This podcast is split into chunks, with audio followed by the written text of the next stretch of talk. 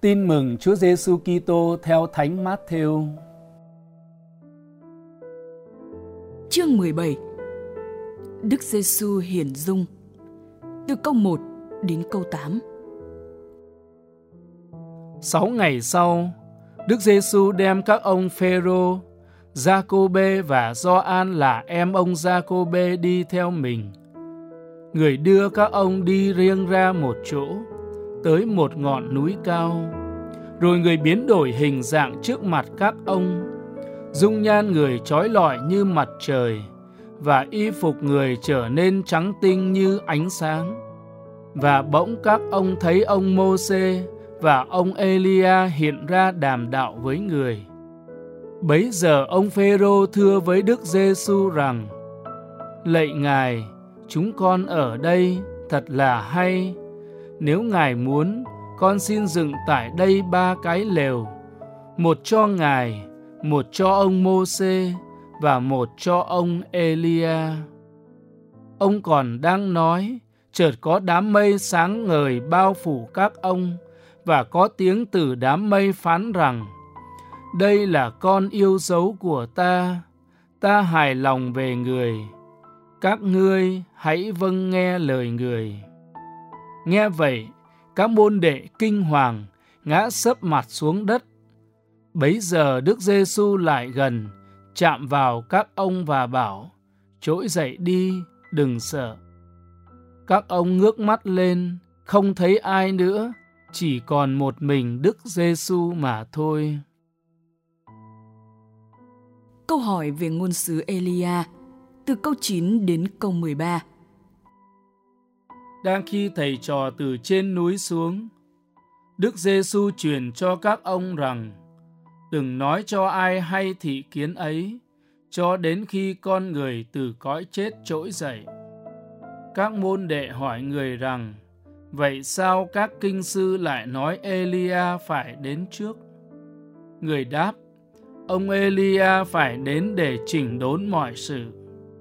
Nhưng thầy nói cho anh em biết Ông Elia đã đến rồi mà họ không nhận ra, lại còn xử với ông theo ý họ muốn. Con người cũng sẽ phải đau khổ vì họ như thế. Bấy giờ các môn đệ hiểu người có ý nói về ông Gioan tẩy giả. Đức Giêsu chữa đứa trẻ bị kinh phong từ câu 14 đến câu 21. Khi thầy trò đến với đám đông, thì có một người quỳ xuống trước mặt Đức Giêsu và nói: "Thưa Ngài, xin thương xót con trai tôi, vì cháu bị kinh phong và bệnh tình nặng lắm, nhiều lần ngã vào lửa và cũng nhiều lần ngã xuống nước. Tôi đã đem cháu đến cho các môn đệ Ngài chữa, nhưng các ông không chữa được." Đức Giêsu đáp: Ôi thế hệ cứng lòng không chịu tin và gian tà, tôi còn phải ở với các ngươi cho đến bao giờ, còn phải chịu đựng các người cho đến bao giờ nữa. Đem cháu lại đây cho tôi. Đức Giêsu quát mắng tên quỷ, quỷ liền xuất và đứa bé được khỏi ngay từ giờ đó. Bấy giờ các môn đệ đến gần hỏi riêng Đức Giêsu rằng: tại sao chúng con đây lại không trừ nổi tên quỷ ấy?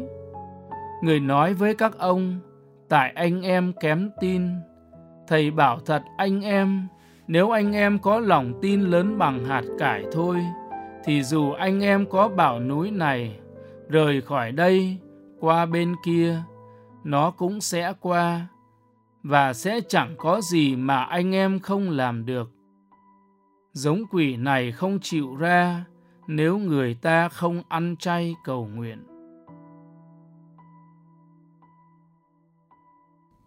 Đức Giêsu tiên báo cuộc thương khó lần thứ hai, từ câu 22 đến câu 23. Khi thầy trò tụ họp ở miền Galilee, Đức Giêsu nói với các ông: Con người sắp bị nộp vào tay người đời, họ sẽ giết chết người, và ngày thứ ba người sẽ trỗi dậy các môn đệ buồn phiền lắm. Đức Giêsu và ông Phêrô nộp thuế từ câu 24 đến câu 27. Khi thầy trò tới Ca Phác Na Um, thì những người thu thuế cho đền thờ đến hỏi ông Phêrô, thầy các ông không nộp thuế sao? Ông đáp, có chứ. Ông về tới nhà, Đức Giêsu hỏi đón ông, anh Simon anh nghĩ sao? Vua chúa Trần gian bắt ai đóng sưu nộp thuế? Con cái mình hay người ngoài? Ông Phêrô đáp, thưa người ngoài. Đức Giêsu liền bảo, vậy thì con cái được miễn. Nhưng để khỏi làm gai mắt họ, anh hãy ra biển thả câu. Con cá nào câu được trước hết, thì bắt lấy, mở miệng nó ra. Anh sẽ thấy một đồng tiền bốn quan. Anh lấy đồng tiền ấy, nộp thuế cho họ, phần của thầy và phần của anh.